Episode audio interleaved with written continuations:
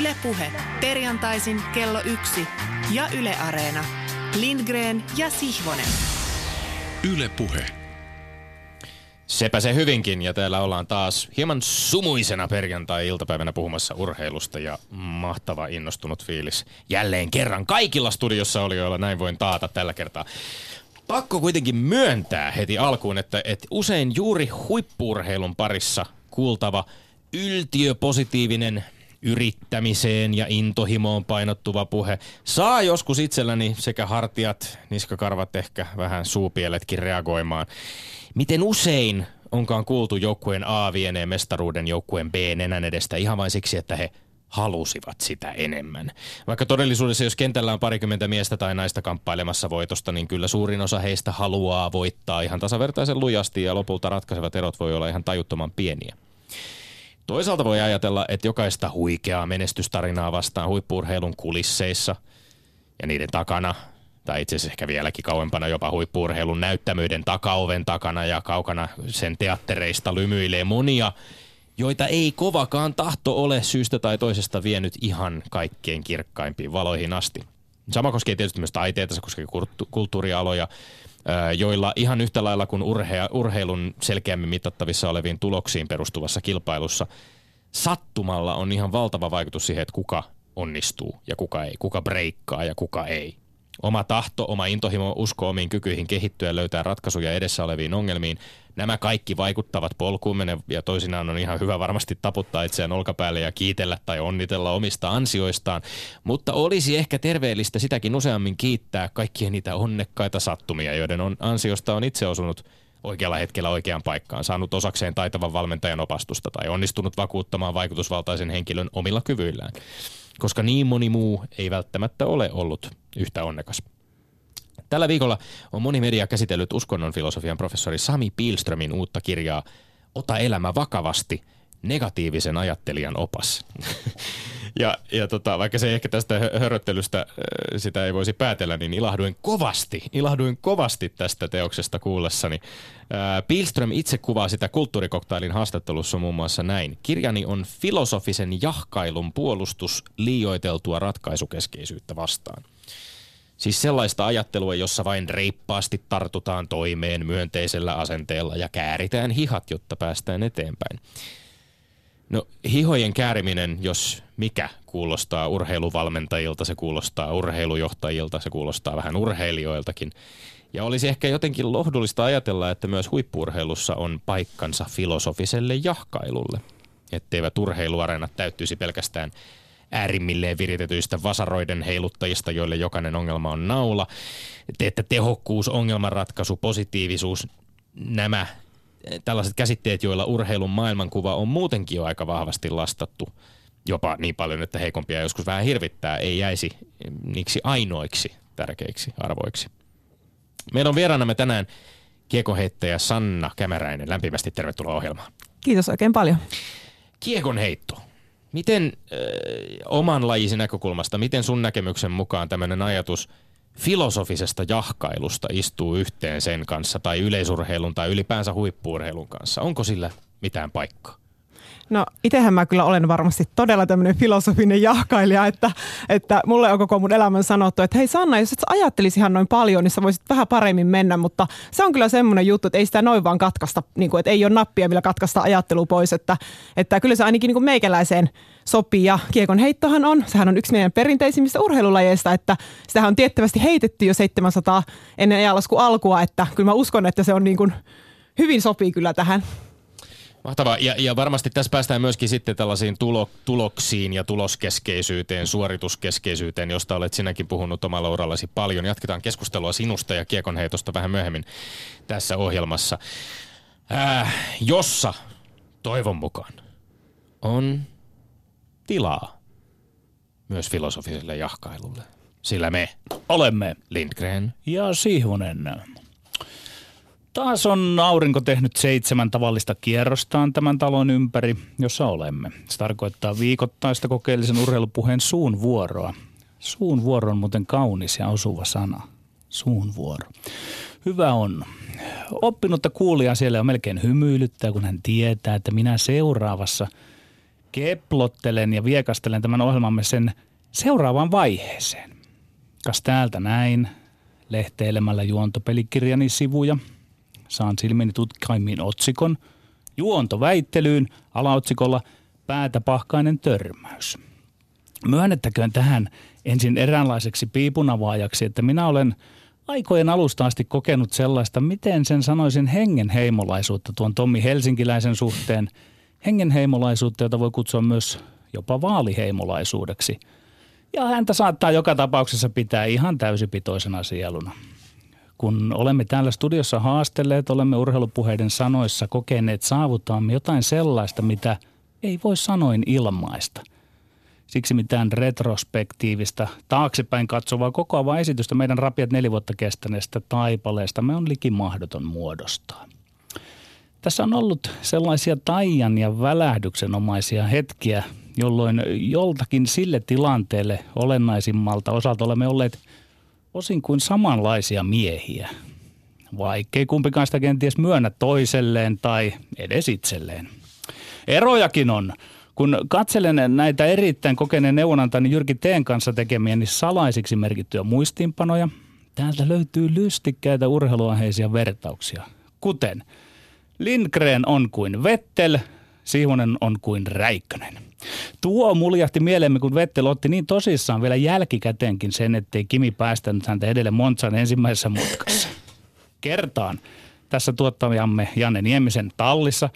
Lindgren on kuin Vettel, Siivonen on kuin Räikkönen. Olenkin sitä mukaan hieman kuormannut tuolle sänkykamarikatseiselle lisää väittelypaineita jatkoa ajatellen, eikä kuulijan pidä ajatella minun nyt herjenneen mitenkään pöyhkeäksi, sillä peli on peliä ja harjoitella saa jopa pitää. Olen nimittäin treenannut kotikulmillani Hoon kaupungissa eräällä kuntosalilla hyppynarukuntoni kaiken varata sellaisiin lukemiin, että alta pois. Jos Vettel syytti Kimiä ensimmäisen mutkan kunnottomuuksista, Lindgren on oma sarkastinen itsensä ja syyttänee sitten aikanaan Petteriä kaksinaamaksi, kun tämä on salassa ahkeroinut harjoitellut. Niin sinne jommalle kummalle puolen yhden minuutin pintaan olen 200 hyppyn kuntoni pistellyt. Hyppyni on nykyään kevyt kuin mikä, sellainen nopea sarja salavihkaisia liikkeitä.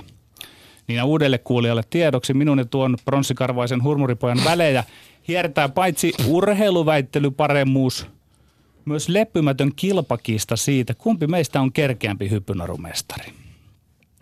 Teen ensimmäisen virallisen tarjoukseni, sillä voi olla, ettei meidän tarvitse varsinaista hyppykisaa enää toistaa, ottaa uudelleen. Ratkotaan se tässä sivistyneemmin, entisaikojen ylioppilaiden tapaan suullisesti kertoilemalla ennätyksistämme. Ollaanko valmiita? 62 sekuntia on ensimmäinen tarjoukseni. Jään odottamaan ensi viikkoon, nokittaako hän vai luovuttaako hän mestaruuden nyt sille, hei, kenelle hei, se hei, kuuluu. Hei, luovuttaako? 62. Sä hyppäsit keväällä 200 hyppyä aikaan 1,19 ja nyt sulta olisi kesän aikana 17 sekuntia. Noin 20 prosenttia lähtenyt tästä tuloksesta. Tällä puolen Ketä? pöytää tiedetään, mikä harjo, harjoittelun merkitys sinä on. yrität kusettaa. Tarjous on jätetty. Jään odottamaan sinulta Tarjoukselle on naurettu. Palataan asiaan, joo, mielellään. No niin, nyt Yle vuorostaan on koonnut meille seuraavat kolme mielenkiintoista aihetta väiteltäviksi. Puolueettomalle tuomari kämäräiselle tuomaroitavaksi ja kuulijalle kuulkaas tarkattavaksi. No niin, yksi. Yleisurheilun Suomi-Ruotsin maaottelu kisattiin Tampereella viime viikonloppuna. Ruotsalaiskolumnisti Mats Wennerholm ihmettelee Aftonbladetissa, ketä kiinnostaa kaksi päivää keskinkertaista yleisurheilua. Onko kaksipäiväinen yleisurheilumaattelu liian pitkä, kyllä vai ei? Kaksi. Selostaja Niki Juuselan huuto ja hehkutus Kimi Räikkösen paalupaikasta Monzan GBssä sai huomiota jopa kansainvälisessä mediassa. Tulisiko urheiluselostajien fanittaa maansa urheilijoita, kyllä vai ei? Ja kolme. Urheilujätti Nike teki ison mainossopimuksen NFL-liigan omistajien poikotoman pelinrakentaja Colin Kaepernickin kanssa. Onko Niken mainoskampanja todiste siitä, että urheilijoiden kannattaa ottaa kantaa? Kyllä vai ei? Siellä Tommi jo tantteraa valmiina heittämään oman kiekkonsa. No? Meillä on Nike Juuselaa ja Niki Juuselaa, eikä, eikä tästä hyvä tuu. No, tanssitaanko? Saanko luvan? No, totta kai, totta kai. Hyvä. Sitten lähdetään. Ensimmäinen väite. Yleisurheilun Suomi-Ruotsin maattelu kisattiin Tampereella viime viikonloppuna. Ruotsalaiskolumnisti Mats Wennerholm ihmettelee Aftonbladetissa, ketä kiinnostaa kaksi päivää keskinkertaista yleisurheilua. Onko kaksipäiväinen yleisurheilumaattelu liian pitkä? Kyllä vai ei? No tämä ei varmasti ole suosittu mielipide päivän tuomarin tai suomalaisen yleisurheiluväen keskuudessa, mutta kyllä olen samaa mieltä Vennerholmin kanssa. En niinkään siitä, että maaottelussa nähdyn yleisurheilun laatutaso antaisi syytä suureen kritiikkiin, vaan siitä, että Fincampenia tapahtumana kannattaisi ehdottomasti kehittää. Ja yksi kehittämistapa olisi typistää tämä tapahtuma yksipäiväiseksi. Mitään ylitsepääsemätöntä estettä tälle ei olisi. Nykyisellään urheillaan noin kolme tuntia perjantaina ja neljä tuntia lauantaina. Muutaman tunnin aiempi startti lauantaina ja koko tapahtuma voitaisiin käydä yhden päivän aikana. Tampereella viime viikonloppuna tunnelma oli jopa ihan mukavasti moniin edellisvuosiin verrattuna. Ja silti Vajaa 17 000 paikkainen pikkustadion oli puolillaan perjantaina eikä lauantainakaan läheskään täynnä. Ruotsin puolella on ollut vielä vaikeampi houkutella yleisöä. Mieluummin yksipäiväinen maaottelu kuin kokonaan urheilukartalta häviävä tapahtuma. Ei, ei se ole mitenkään liian pitkä. Se, että joku ruotsalainen onneton kynäniekka sanoo, että yleisurheilumaattelu on liian pitkä, ei tee muu mitään vaikutusta. Jos joku Pekka Holopainen tai Jari Kupila päätyy urheilujulkisuudessa sille kanalle, että yksi päivä on parempi, mä ottaisin sen edes harkintaan. Niin tuo kanali, Kalle Kustanmaalainen kynäniekkahan halusi vain rökittää suomalaista yleisurheilua ja sen tilaa kymmeniä vuosien urheilukokemuksella, niin mä sanon, että suhdanteet vaihtelee. Suhdanteiden mukaan ei pidä lähteä säätämään jotakin niin tärkeitä instituutioita kuin Suomi-Ruotsin maaottelu. Kaksi päivää on urheilun ja urheilun kannalta hyvä konsepti. Joka lajille on hyvä tilansa. Eri asia on sitten, jos tätäkin taas ajatellaan rahan tai muun virtaviivaisuuden kannalta. Tässä mallissa nyt toteutuu paitsi kokeneiden urheilijoiden, myös ennen kaikkea nuorten urheilijoiden se intressi päästä kokemaan liki arvokisojen kaltainen urheiluviikon loppu. Näillä mennään jatkossakin. Urheilutoimittajien Suomi-Ruotsin maaottelu hän virittelee sieltä, kun ei muutakaan parempaa keksi. Ei, no niin, sillä se vaikuttaa. Vaihtelee. Suhdanteet on ollut ihan selvät ja ne on varsinkin Ruotsin puolella ollut selvät. Me kestämme ne, pienem... yleisurheilu kestää ne. Pienemmälle stadionille on jouduttu siirtymään Tukholmasta Göteborgin tai minne ikinä nyt sitten päästäänkään, tai pikku pienemmille stadioneille. Ja, ja, ja musta tässä on ihan selkeä merkki siitä, että tässä on, on syytä huoleen, jos tämä ei ole kummallakin puolella tätä Lahtea sellainen tapahtuma. Musta, että sä vähättelet, joka kiinnostaa. Jos sieltä yksi, yksi kolumnisti, yksi kolumnisti sanoo näin, niin ei se nyt ole, kun se on sitä nokittelua. Tämä olisi kiinnostavaa. Me voitaisiin soittaa saman tien vaikka Kupilalle ja Holopaisille, ovatko he samaa mieltä Vennerholmin kanssa, koska voisin luulla, että tämä vastaus saattaisi jopa yllättää. Tomi, aito kysymys. Et sä kaipaa sitä draamaa, välietappia, että se nukut työ, siinä välissä ynnätään, että kumpi vähän josta, johtaa voimasuhteita näin, että päästään sitten siihen niin toiseen päivään. Mun mielestä se on se eräänlainen pointti siinä kisassa, että saadaan hetken laskea pisteitä ja miettiä, että miten nyt käy. Nyt sä toit esiin argumentin, joka itse asiassa jopa toimii. Hyvä. Mikä on todella poikkeuksellista. Kyllä, tämä on ihan hieno elementti siinä, että meillä on kahden päivän Suomikin voi johtaa joskus. No nyt kävi niin, että Suomi voitti siis miehissä seitsemän vuoteen ensimmäistä Mie, kertaa. Joskus tullaan seuraavana ja... takaa rinnalle ohi, mutta, mutta sä olisit luopumassa nämä, voima, tästä. nämä voimasuhteet Miks? ovat ongelmallisia siis senkin takia, että siis tämä on yksi kysymys tässä, että jos meillä on kaksipäiväinen tapahtuma. Huh. Ei, me, jos meillä on kaksipäiväinen tapahtuma, joka niinku kerta toisensa vuosi, vuosi toisesta, mm. toisensa jälkeen päätyy siihen, että toinen on niskan päällä, niin se on ongelmallista. Se on hyvä, että nyt onnistuttiin kukistamaan Ruotsi. Selvä. Toinen väite. Selostaja Niki Juuselan huuto ja hehkutus Kimi Räikkösen paalupaikasta Monsan GPssä sai huomiota jopa kansainvälisessä mediassa. Tulisiko urheiluselostajien fanittaa oman maansa urheilijoita, kyllä vai ei? No tähän on tietysti vaikea selostaja kehottaa tai todeta, että heidän tulisi fanittaa, mutta totean ehdottomasti, että ei siinä mitään ongelmaa ole. Lähtikö Riki Juuselan räikkösehkutus Monsassa täysin lapasesta? Todellakin lähti. Onko siinä mitään journalistista ongelmaa? No eipä juuri. Mikko Hannola hehkuttaa esto, että Suomen lentopalloilijoita Aiji Sipilä osaa kyllä roihuta Susiingin suorituksista sinunkin rakastamasi Antero Mertarannan leijonakiimasta. Tuskin tarvitsee sanoa mitään. Tämä kaikki on paikotellen koomista, mutta eihän selostaminen ole edes mitään urheilujournalismin vakavin ilmentymä. Enemmänkin sellaista suomalaisyleisön silittelyä myötäkarvaa, kun sieltä kotisohvilta seurataan urheilun kepeää kansallista projektia. Meillä on kautta selostushistorian ollut näitä sinivalkoisia ääniä. Fanittakoon kuka fanittaa, yleisö äänestää kyllä kaukosäätimillä, jos eivät toimittajien selostustyylistä tykkää. Ei, selostajien omien puolella oleminen ja fanittaminen sopii nippanappa siihen entiseen paikallisradiokohotukseen, jossa alettiin olla oman kaupungin lätkäjoukkueen puolella epäälyllisesti kitarisat ulkona. Sieltä paikallisradiostahan tämä pöllöpäinen huuto ja älämölle on valitettavasti siirtynyt televisio. Mä kannatan enemmän sitä selostajakoulukuntaa, jonka primus inter pares oli muun muassa Pupi Vallenius. Tai Juha Jokinen, varauksen kysymyksen. Kyllä nuokin mestarit olivat jossain määrin Suomen puolella, mutta siinä oli pieteettiä ja arvokkuutta. Vaan vihkaista harmittelua, jos ei kulkenut, ja tyylikästä koostuneisuutta, jos kulki. Kun selostaja riehuu, siinä häviää kaikki vivahteet, ironia, sarkasmi, nokkeluus, etäisyys, läheisyys, viivyttely, ennakointi, rytmi ja niin edelleen. Hyvässä selostuksessa on eetosta, paatosta ja lokosta sopivassa suhteessa. Ahaa, eetosta, paatosta ja lokosta. Niin, no, mutta voiko, se häviää kaikki nämä vivahteet, jos siinä on tätä älämölöä, mitä sinä selvästi kannatat ja Eli Juusela ei mielestäsi Aristoteleen oppeja osaa noudattaa. Juuselahan odotti aivan viimeiseen hetkeen asti tämän oman paatoksensa räjähdystä. Siihen asti vet- veteli aika hillitystikin ja tiedät varmaan, mitä näiden kreikankielisten sanojen lisäksi kairos tarkoittaa. Tiedän. Se tarkoittaa ajoitusta ja se jos jokin on selostajalle elintärkeä. Niin, Niin, Juuselahan mutta- näytti mu- siitä oikein malliesimerkin. Joo, joo, mutta kato, kun se on sille tulokselle ehdollinen sitten. Että jos se, jos se kymmenys meni toiseen suuntaan, niin se kaikki olikin ohte. Eli se, se oli vain tuloskeskeisyyttä ja sitä, että kannattaa suomalaisuutta ja myy sitä kanavalle sitä räikköstä siinä, niin Siis se on aika Sinä iljettävää. puhut Juha Jokisesta ja Pupi Vallenjuksesta Ai ai, ne oli hyviä vanha, aikoja ei, ne. vanhojen aikojen selostuksista, jossa ei Kyllä. mitään muuta tehtykään kuin tuloksia listattiin. Siis nykyään on paljon monipuolisempaa ja analyyttisempää. Meillä on kommentaattoreita mukana, jotka tuo lisää Kommentaattorit tuo lisää, se on Tuo, eri tuo. asia. Tomi, älä sotke Kyllä. nyt asioita. No, ei tietenkään No sotke. miksi tois kommentaattoreita, Juuselalla- kun nyt puhuttiin selostajista? Koska Juuselalla on oma tyyli, se on sen sinunkin, sinun, sinäkin tunnut kovasti Mertarantaa No, oikeissa paikoissa hekuttavan. Hän kuuluu siihen kuuluisaan mertarantalaiseen koulukuntaan, mutta sitten siellä on nämä Minä arvostan, ja- kun hän, hän on hyvä tässä pelutuksen analy- analyysissä, että ketä tulee kentälle näin. En minä niin Antaros arvosta sitä, että sitä leijonia no hehkutetaan. Niin, hän tekee sen muuten kielipostissa. Hän tekee kielipostissa. Siellä on Ossi Oikarinen, Toni Vilander ja Mika Salo, jotka täydentää Niin, mutta kun me puhuttiin selostajista nyt. Totta kai me puhuttiin, me puhuttiin siitä, että on Eli monia nämä asiantuntijat, kun vapauttaa nämä herrat kohot. Monenlaisia.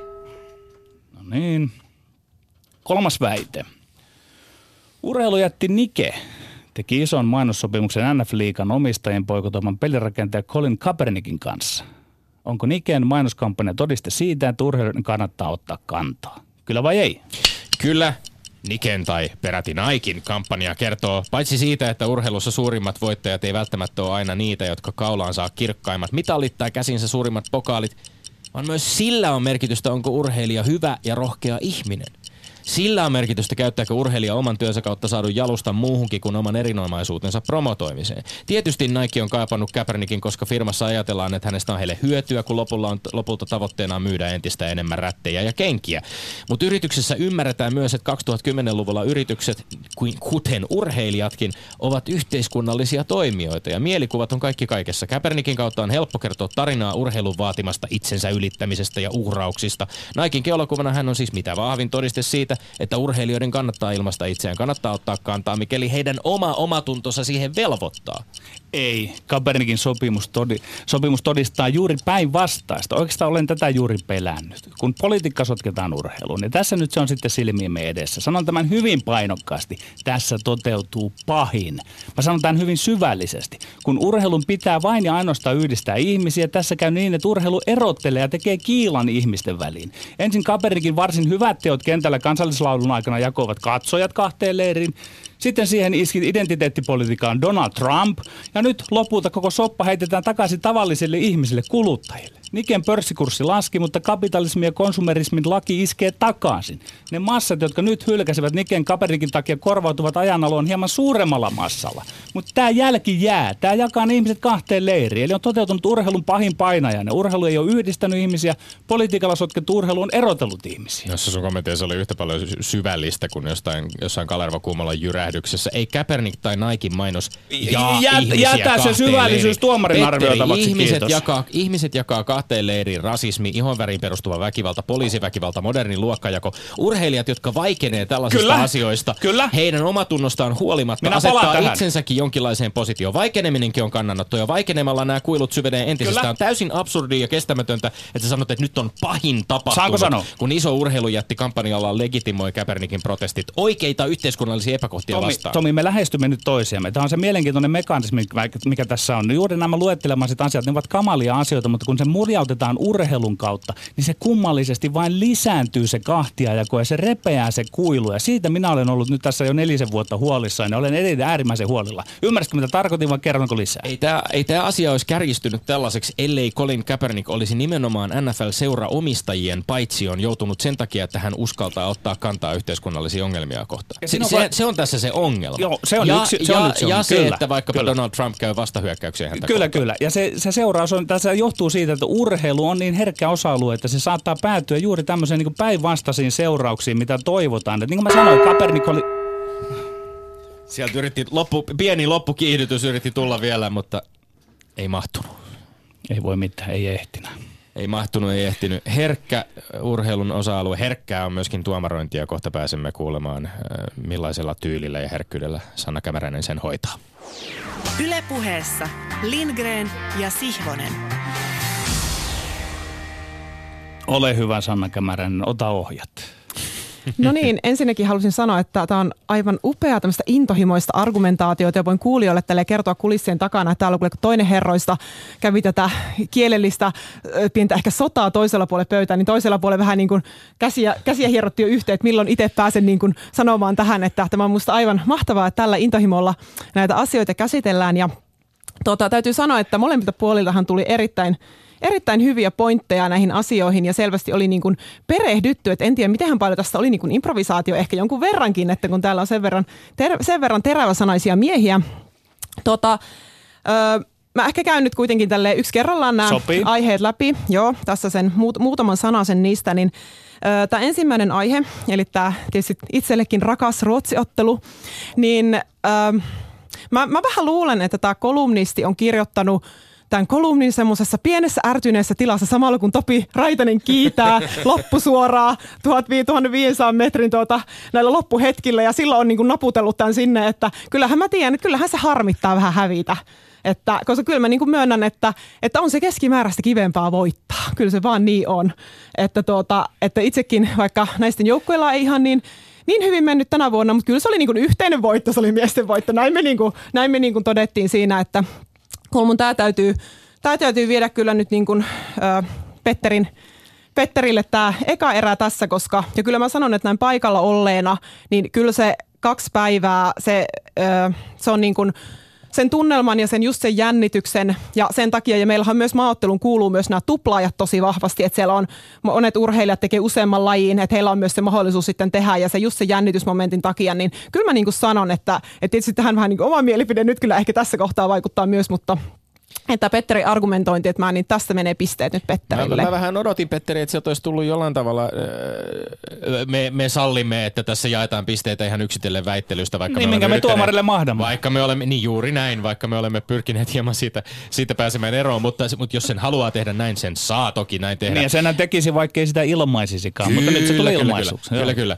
Mä vähän odotin Petteri, että sä olisit voinut iskeä tuohon vastapalloon muun muassa sillä, että kyllähän siellä nuoretkin maaottelevat ja heillähän on nimenomaan tällä lauantai-iltapäivälle käsittääkseni omistettu aika iso osa siitä ajasta, että se olisi tietysti niin kuin yksi semmoinen, joka saattaisi kärsiä se nuorten maaottelu sitten, jos lähettäisiin niin kuin supistaa tätä yhteenpäin. Kyllä vaan, ja tähän on tosi tärkeää nuorten osuus siinä, että kyllä mä itsekin muistan, kun 2003 on ekan kerran ollut itse nuorten maaottelussa, ja se oli iso juttu olla katsoa sit ekanen niin urheilla itse, ja sitten olla katsomassa siellä niin kuin aikuisten maaottelua, niin kyllä se on ollut semmoinen niin hetki, että itsellä on syttynyt semmoinen tosi kova niin kuin palo, että hei vitsi, mäkin haluan olla joskus aikuisissa mukana, ja mä tiedän, että tämmöisiä samankaltaisia tarinoita on niin kuin monella muullakin urheilijalla, että se on niin kuin kyllä että hyvin tuotu esille, että se on se nuorten, nuorten juttu on kyllä tärkeä sitten porras sinne ennen, ennen aikuisten arvokisoja, vaikka meillähän nyt kun meillä on näitä huippujunnuja on niin monta, että meillä oli myös aikuisissa oli sitten myös, jotka otteli sekä nuorten että aikuisten ottelussa, mutta todella hyvä pointti. Se täytyy todeta myöskin toki, että täällä sanotaan noin 20 katsotuimman TV-lähetyksen joukossa viime, viime viikon ajalta, niin siellä on kolme näistä lähetyksistä on yleisurheilun ruotsiottelua. Siellä on lauantaina katson, katsoja keski, tai keskikatsojamäärä ollut, ollut tota 700 000 ja ja tavoittavuus ylittänyt itse asiassa sekä perjantaina että lauantaina miljoonan, miljoonan katsojan. Että kyllähän tämä nyt Suomessa ainakin selvästikin vielä – ainakin siellä TV-katsomoiden äärellä vetää, mutta miten, ihan ehkä tekisi mieli kysyä vielä tästä tunnelmasta hieman ja siitä, että et, et kun tuntuu siltä kuitenkin sitten, että et, et näille stadioneille on ollut vuodesta toiseen viime aikoina vähän hankalampaa saada ihmis, ihmisiä jalkautumaan tulemaan paikalle. Miltä se tuntuu se tunnelma siellä?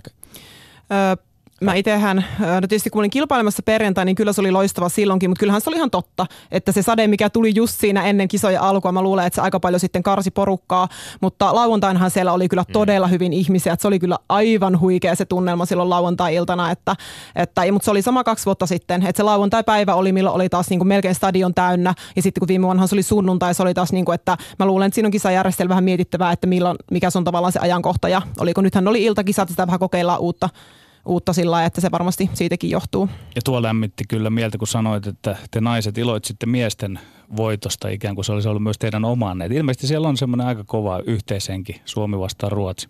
On joo, ja me ollaan muutenkin sillä yhdistetty nyt selkeästi nämä kaikki joukkuepalaverit on yhteisiä, ne on joskus ollut erikseen miehet ja erikseen naisille, mutta et vähän meillä on semmoinen, että kaikki kapteenit, ketä me ollaan, niin me ollaan sitten niin kuin kaikkien siellä, että nythän meilläkin oli tilanne, että miesten kapteenit oli kilpailemassa, me oltiin sitten molemmat naisten kapteenit kilpailtiin jo perjantaina, että me oltiin sitten siellä kentällä, että ihan yhtä lailla tsempataan sekä miehiä että naisia, että, että kyllä se on niin kuin, että yhe, se on just sitä yhteispeliä ja yhteishenkeä. Ja... Yhteishengestä ja, si- ja sen puutteestakin on, on puhuttu yleisurheilupiireissä paljon, palataan siihen hieman myöhemmin vielä, mutta sitten eh, jos nyt eh, Suomi-Ruotsi-maaottelun eh, kansallista yhteenkuuluvuuden tunnetta tässä hehkutetaan, niin mitenkä sitten nämä selostushommat ja suomalaisten, suomalaisten hehkuttaminen niissä? Me keskustelimme formula-lähetysten kautta tästä aiheesta kakkosväittelyssä.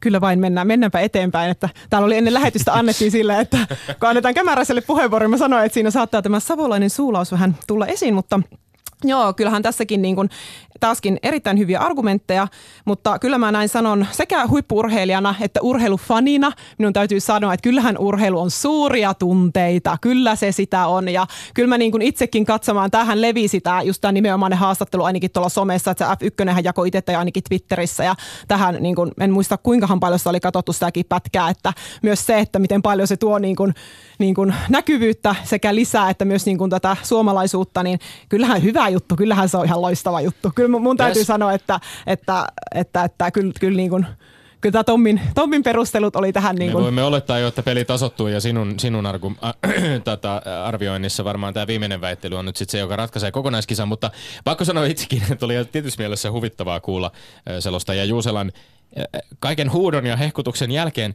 vähän silleen ohimennen toteavan, että Kimi on Jumala. Mies on ensimmäistä kertaa koko kaudella ajanut paalupaikalle, ei vielä edes voittanut kilpailua ja sitten, ja, ja jumala, jumala. Et siitä, siitä on tietysti niin kuin vähän vaikea sitten lähteä korottamaan panoksia enää.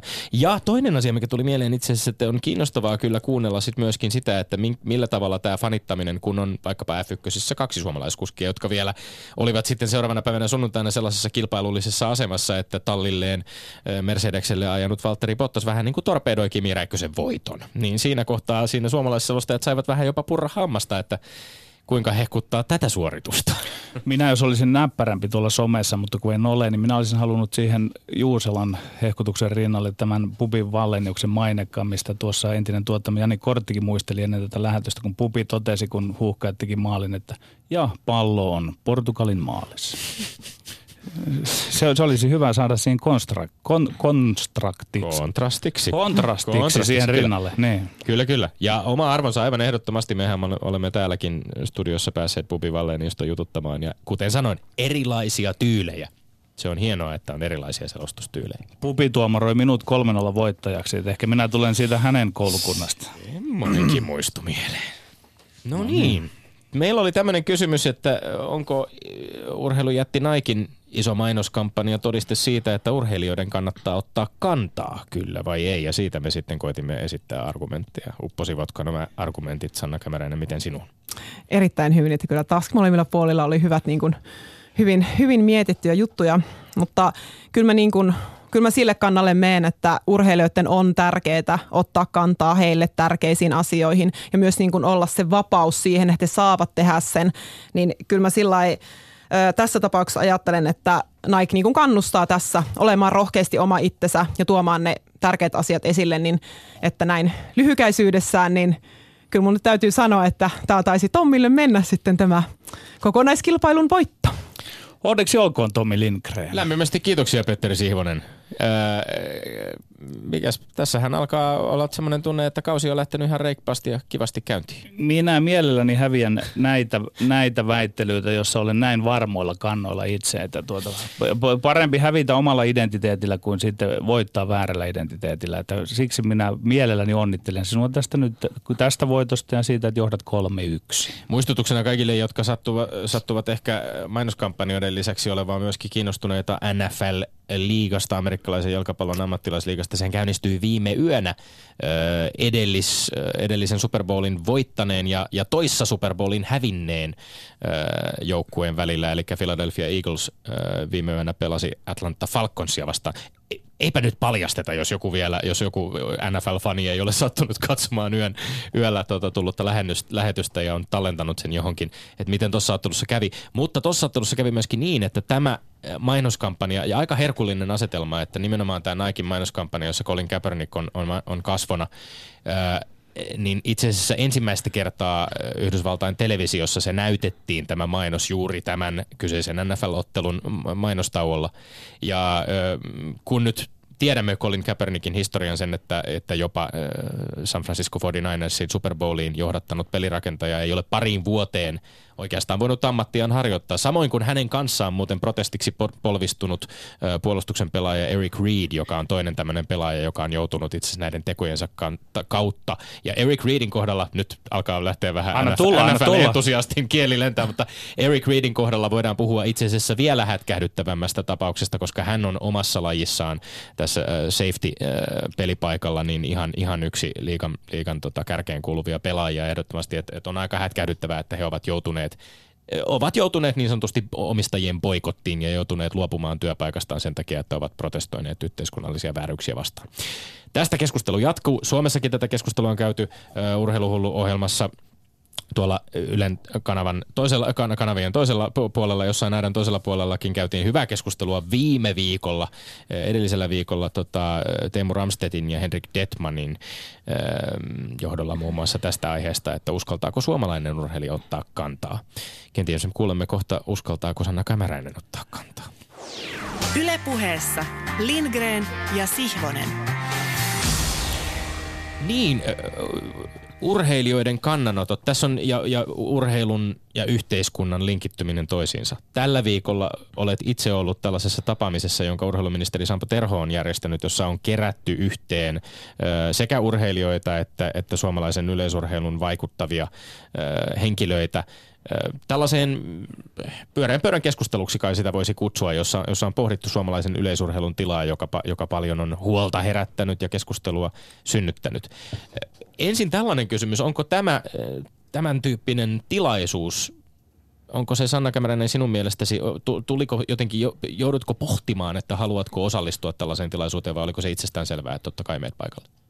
No kyllä tässä tapauksessa oli selvää, että mä menen paikalle, että kun tällä, tällainen kutsu tulee, niin kyllä siihen silloin vastataan kyllä, jos niin kuin selvästi on niin kuin ajateltu, että mulla tähän asiaan on jotain sanottavaa ja sillä niin kyllä mä silloin menen, että kyllä tämä niin, niin kauan kuin tavallaan taas nyt tämä yleisurheilu on mun toimintaympäristö, kun mä oon kuitenkin niin tiukasti nyt päättänyt vielä, että mä urheilen ja toki on iso projekti tulossa, niin kyllä mä haluan silloin olla vaikuttamassa siellä, missä mä oon. Enkä pelkästään siihen omaan juttuun, koska mun urahan loppusuoralla, mutta sitten kun tota, monilla se on vasta ihan niin kuin alussa. Ja tavallaan sitten myös pystyy niin kuin tuomaan heidän ääntä kuuluville, ketkä sitä ei ehkä itse niin kuin uskalla sanoa. Niin kyllä se on mulle sillä tärkeinä sitten olla siellä puhumassa asioista ääneen. Vuoden urheilutoimittajaksikin valittu eh, Jari Kupila oli ilmeisesti moderoimassa tätä keskustelua paikan päällä. Hän twiittasi 4. Eh, päivä syyskuuta näin. Oli kyllä yksi parhaita urheilukeskusteluita, missä olen saanut olla mukana. Urheilijat änkäsivät itsensä kerrankin keskiöön ja hyvä niin. Ja jakoi äh, Inka Kärkkäisen twiittaaman kuvan tästä tilaisuudesta, äh, tästä pyörän keskustelusta. Mikä teki tästä keskustelusta niin hyvän, että Kupilakin sitä hehkuttaa? No se oli kyllä todella tämmöinen avoin ja rehellinen keskustelu. Että kyllä mä tietysti mietin vähän sitä, että minkälaisia keskusteluja niin yleensä käydään tuommoisissa tilaisuuksissa, koska kyllä mä niin ymmärsin, että sinne on nimenomaan nyt kututtu ihmiset puhumaan asioista niiden oikeilla nimillä, eikä sitä, että kierrellä ja kaarella ja sitten vältellään vähän niitä kissoja, vaan ei. Kyllä nyt niin nostettiin pöydälle ja kyllä me niin kuin, ketkä urheilijat siellä oltiin paikalla, niin eihän niin kuin, tavallaan, kun tiedetään mikä urheilijoiden aikataulut, niin riitä juosta erilaisissa tilante- tilaisuuksissa niin kuin ihan noin vaan silloin, kun sille mennään, niin siihen valmistautaan kunnolla ja sitten oikeasti nostetaan ne asiat pöydälle, missä on niin kuin mm, tiettyjä epäkohtia havaittu. Ja mekin ihan tavalla sitten ihan tuolla niin Ruotsi-ottelussa, kun meillä oli joukkuepalaveri, niin mehän siellä itse kerättiin silloin koko joukkueelta palautteita, että me niin kuin haluttiin, että oltiin kyllä valmistautu, valmistautuneita siihen, että kun tultiin paikalle. Sanna Kämäräinen, hieman sarkastinen kysymys. Mille teistä urheilijoista on tuntunut, kun te olette nyt kaiken keskiössä? Vai oletteko te kaiken keskiössä? Anna palaa. No eihän mitään, mikä tässä muuten olisi. Siis että jos ei jos niin kuin meitä urheilijoita, että kyllä mä, niin kuin, mä uskon siihen, että, kyllä, että jos siitä on tullut vitsi, siitä vähän vitsi sitä urheilijakeskiössä, mutta se, että, että niin kuin, mutta onhan se silti, miten mä nyt sanoisin tämän, Että kyllä mä, niin kuin, mä uskon aidosti, että se on kuitenkin kaikkien tavoite. Että vaikka siitä joskus sanotaan, että se on vähän niin kuin mennyt tämmöisille, että kuka nyt päättää ja kenen asioita oikeasti viedään, niin kyllä mä uskon, että siinäkin pöydässä niin kaikkien semmoinen niin kuin aito halu ja tahtotila on oikeasti viedä urheilijoita eteenpäin, viedä urheilijoita urheilua eteenpäin. Että sillä että, että kyllä mä siihen niin kuin uskon. Olisiko sinulla joku ajatus, että miten teitä urheilijoita saataisiin enemmän sinne keskiöön? Ihan muutamilla sanoilla. No kyllähän se on, että kyllä mä niin kuin, uskon, että siellä niin kuin kynät sauhusi ihmisillä, kun me niin kuin kerrottiin, että mihin meidän niin kuin mielestä voisi niin kuin, mihin asioihin tehdä muutoksia ja mitä ehkä urheilijat kaipaa. Että, mitä ne olivat? No siellä, siellä tuli tuota, ö, paljon asioita.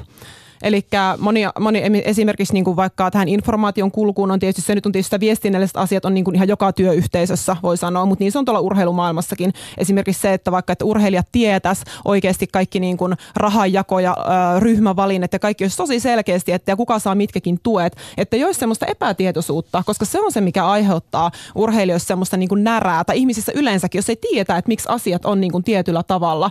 Että se oli niin kuin yksi iso teema ja sitten niin kuin tietysti tämä, että miten niin kuin nuoret urheilijat, miksi heistä ei vaikka tule niin kuin aikuis niin menestyjä, niin tavallaan siihen me otettiin kantaa, että mikä se tuki pitäisi olla sille niin kuin parikymppiselle, meillä kun on muutamia huippujunioreita, että tavallaan, että niille pitäisi olla se kaikki tietotaito antaa, koska eihän he itse voi tietää, että miten huippuurheilijaksi kasvetaan ja miten on olla huippuurheilija, vaan että heille pitää niin kuin taata se, että heillä on se kaikki tietotaito, tuki, valmennus niin kuin olemassa – ja myös niin kuin siellä esimerkiksi niin kuin myös nousi vaikka valmentajien asema, että ammat, meillähän ei ole ammattivalmentajia yleisurheilussa paljon, että mistä mä itsekin ihan, että, että se, että, jo, että u, niin kuin urheilija voi olla ammattilainen, mutta sitten se, että siihen tarvitsisi ehdottomasti myös sen ammattivalmentajan. Että tavallaan sitten myös niin kuin heidän asema, että kenen homma se on se palkka maksaa heille, että onko se niin kuin urheilijan homma maksaa se palkka vai pitäisikö se niin kuin tulla jostain muualta.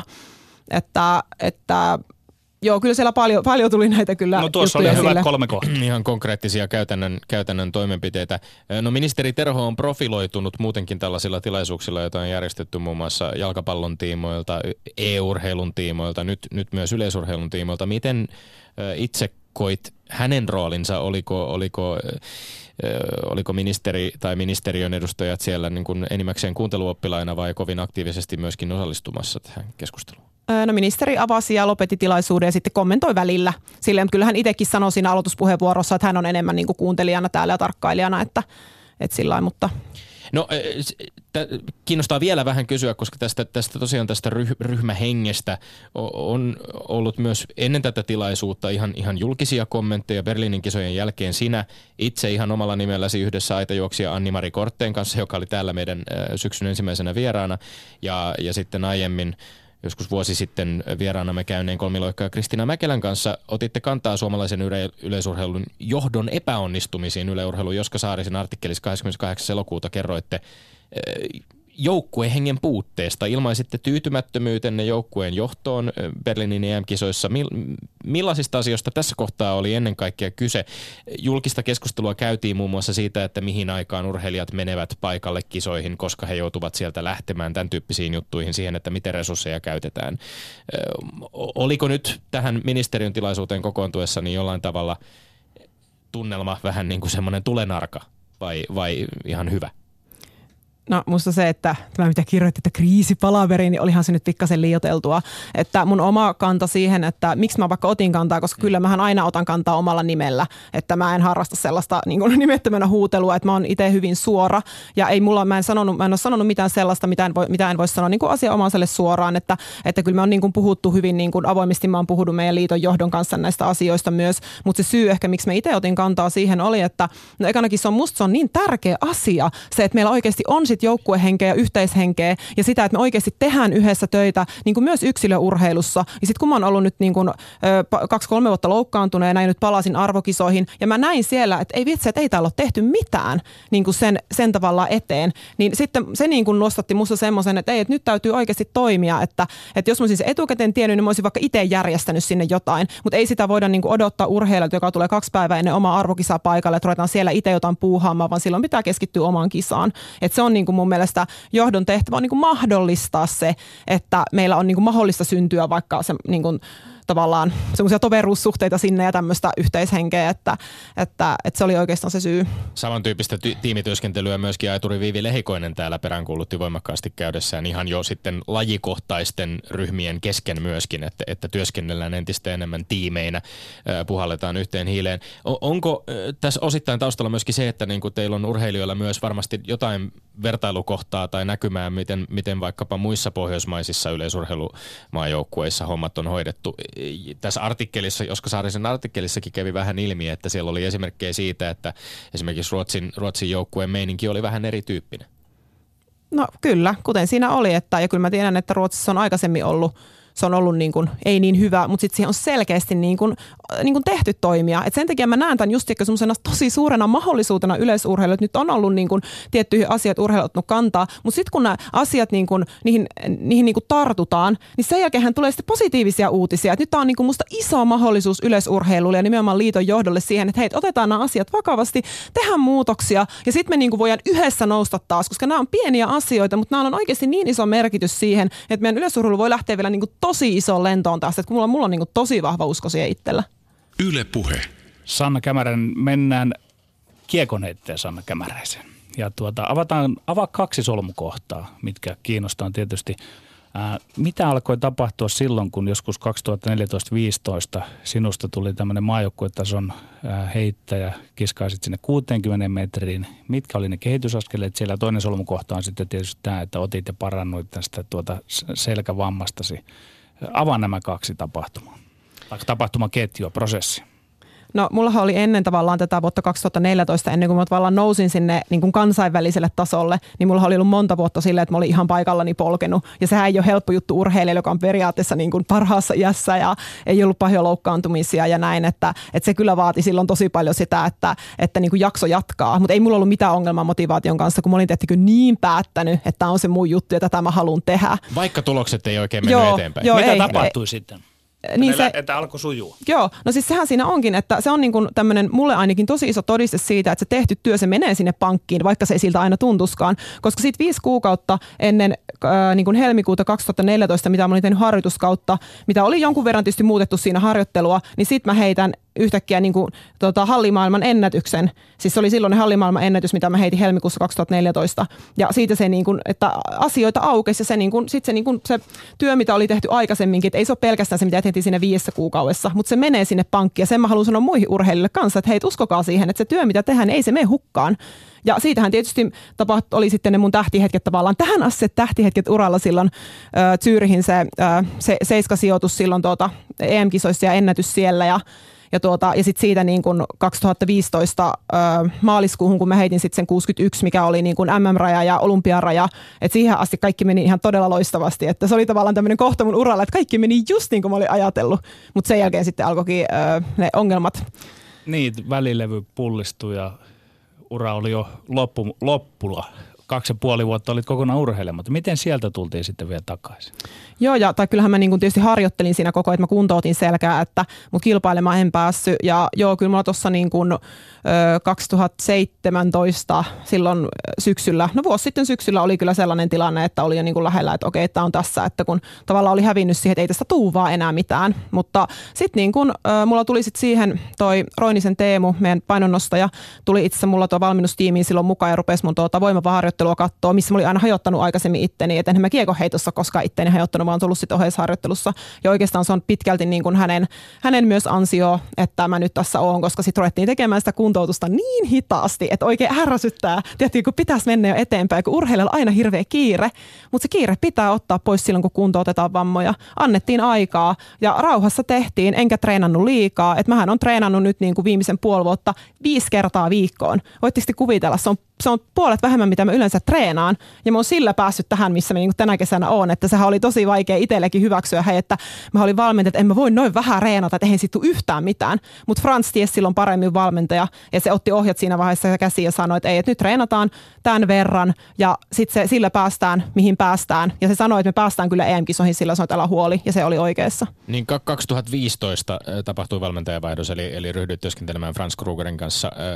Mik, miksi siinä kohtaa tavallaan vaan tulee mieleen se, että jos ajattelee, että sulla oli ollut tämä vaihe urallasi, jolloin tulokset ei välttämättä ollut kauheasti kehittynyt, mutta sitten tuli iso loikka kuitenkin, tuli just nämä Zürihin EM-kisat, finaalipaikka seitsemäs ja olet itse kuvannut sitä, että sen seurauksena myöskin sellainen tunne, että ei ole mitään rajoja siihen, että mihin, mihin pystyy, että tavoitteena on jopa Suomen ennätys, jo, ja, ja jossa kuitenkin, johon on kuitenkin vielä, vielä ollut omasta ennätyksestäkin aika monta metriä matkaa. Miksi siinä kohtaa 2015 vaihdoit valmentajaa? No mulla se 2015 kesähän mulla ei mennyt hyvin sitten, että, että se oli semmoista aikaa, että Että olin, no mulla oli ehkä vähän yksityiselämässä siinä kohtaa sitten semmoisia asioita, mistä mä en ole hirveästi puhunut tai en ole puhunut julkisuudessa, mikä sitten myös, kun nähän pitää just tietää, että kun kulissien takana oikeasti tapahtuu asioita, mutta tavallaan, että mä olin turhautunut siihen, että mä en ollut mennyt siinä kesänä eteenpäin ja mä halusin muutosta, että se oli vaan tosi semmoinen selkeä, että hei, että ja sitten se, että kun mä si- siinä vaiheessa oli niin selkeä se, että mun pitää ottaa isoja steppejä, jos mä meinaan päästä oikeasti sinne 65 plus heittäjäksi, niin se tavallaan sitten veisit siihen. No nyt sinä olet erilainen urheilija, niin olen ymmärtänyt sen, että vertaa vähän sitä entistä Sannaa ja nykyistä Sannaa. Että mikä on nyt tällä hetkellä toisin? No, anteeksi, meillä vähän ääni lähtee. Tota, äh, siis, äh, no sanotaanko, että mä oon aina ollut niin – hirveän intohimoinen tätä kohtaa. Se halu urheilla on ollut ihan älyttömän kova. Et siinä ei ollut vaihtoehtoja. Se on ollut ihan semmoinen niin pakko suorastaan. Mutta nyt niin kuin se on muuttunut ehkä vähän sillä, että, että se on niin kuin muuttunut sillä pehmeämmäksi, että Mä niin kuin, kyllä, mä tavoittelen edelleen isoja asioita, koska kyllä mä oon asettanut tavoitteita nyt tuleville vuosille ja se on selvä asia. Mutta se, että niin kuin, se ei ole kuitenkaan se niin kuin ainut syy, ne ei se ole ikinä ollut ainut syy, mutta se ei ole se pääsyy, miksi mä teen tätä. Että ö, aika paljon se arvopohja on muuttunut siihen, että mikä elämässä on tärkeää. Ja semmoisen just itse tutkiskelun kauttahan se on niin kuin tullut, että, että, että siis kun, tämähän on klisee, että ei se ole se matka, ei kun siis se on se matka eikä määränpää. Ja, mutta monihan ei tätä aina sitten kuitenkaan niin kuin sano todeksi, mutta se on ehkä niin, siitä on tullut tosi totta mulle tällä hetkellä, että mun pitää niin kuin nauttia tästä matkasta, koska ei voi tietää, mitä tapahtuu. Mut jos palataan vielä näihin, sä puhuit esimerkiksi siitä, että, että kuntoutuminen piti tehdä jopa raivostuttavan hitaasti. Ja sitten samaan aikaan me, me olemme täällä studiossa puhuneet muun muassa äh, fysiikkavalmentaja Marko Yrivuoren kanssa, joka on puhunut siitä yleisestä ongelmasta, että harjoitellaan aivan liikaa. Ja nyt puhuit näistä treenimääristä ja miten treenimääriä on vähennetty radikaalisti. Sulla oli ollut sanoit äh, Mika Poutolan kanssa teitte podcastin, niin totesit siinä, että et, et selän kanssa oikeastaan vuodesta 2008 lähtien ongelmia, että sitä sai jumpata kymmenen vuotta sitä selkää, tai on saanut jumpata kymmenen vuotta, mutta että se pahentui sitten tähän sel- selkäleikkaukseen äh, asti. Varmaan juuri väärän tyyppisen tai liiallisen treenaamisen seurauksena.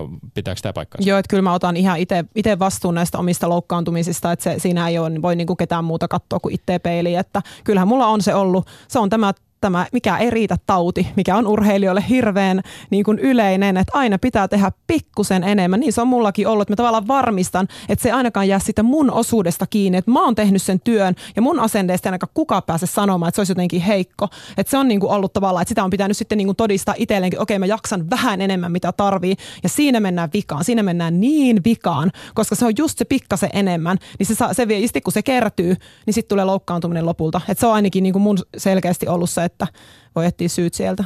Luuletko, että, että, että valmentajat nuorten urheilijoiden kohdalla ovat riittävän valveutuneita tai tietoisia siitä, että mikä määrä treeniä on, on se oikea määrä tai missä kohtaa menee, menee överiksi? No sehän tietysti riippuu myös hirveästi niin urheilijasta, että mikä sen tausta on ja mitä se pystyy tekemään, että eihän sitä silleen voi yleistää. Mutta kyllä mä niin kuin toivon, että meillä on valveutuneita niin kuin valmentajia siis siinä, että koska kyllähän se monesti kun urheilija on motivoitunut ja haluaa, niin sitähän pitää vähän toppuutella, niinhän se menee. Ja sitten tavallaan saa lisätä sitä ehkä sitä, mä toivon, että valmentajat niin kuin urheilijoita tutustumaan sillä itseensä ja lisäämään sitä ymmärrystä omasta kehosta ja just siitä, että silloin kun sanoo, että nyt on menossa yli, niin sitä oikeasti ku, niin kuin kuunneltaisiin, eikä sitten tehtäisi vaan semmoisen takia, että pitää todistella jollekin jotain, koska sitäkin on urheilijoilla paljon, että urheilla vanhemmille tai valmentajalle, vaan ei, että se olisi niin kuin kaikki paineet sieltä pois ja oikeasti keskitytä siihen, että, että mitä voi tehdä, niin kuin mitä keho antaa tehdä.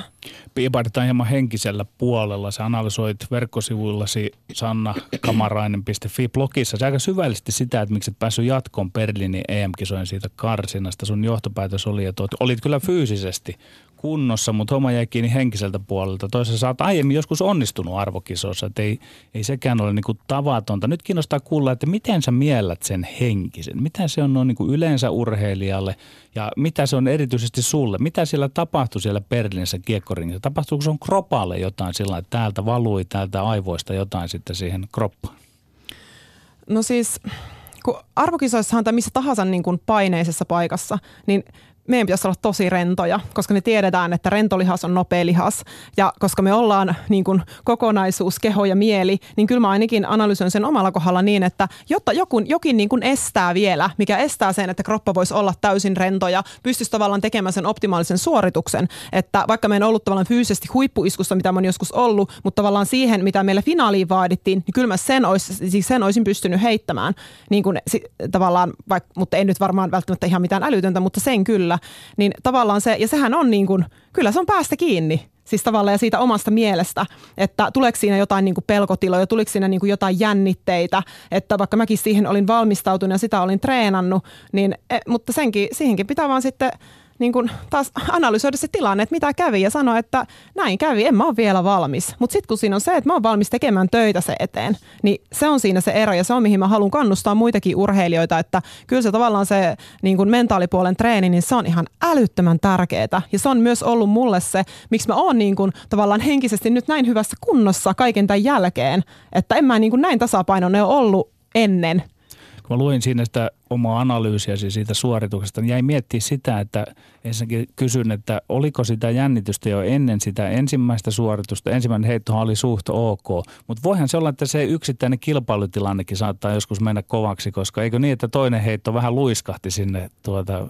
ja sitten kolmanteen se painehan kasvaa niin kuin normaalisti. Et ei välttämättä kyse siitä, että sinulla ei olisi niitä henkisiä ominaisuuksia. Joskus se kilpailu voi olla vain sellainen. Ja no kyllä.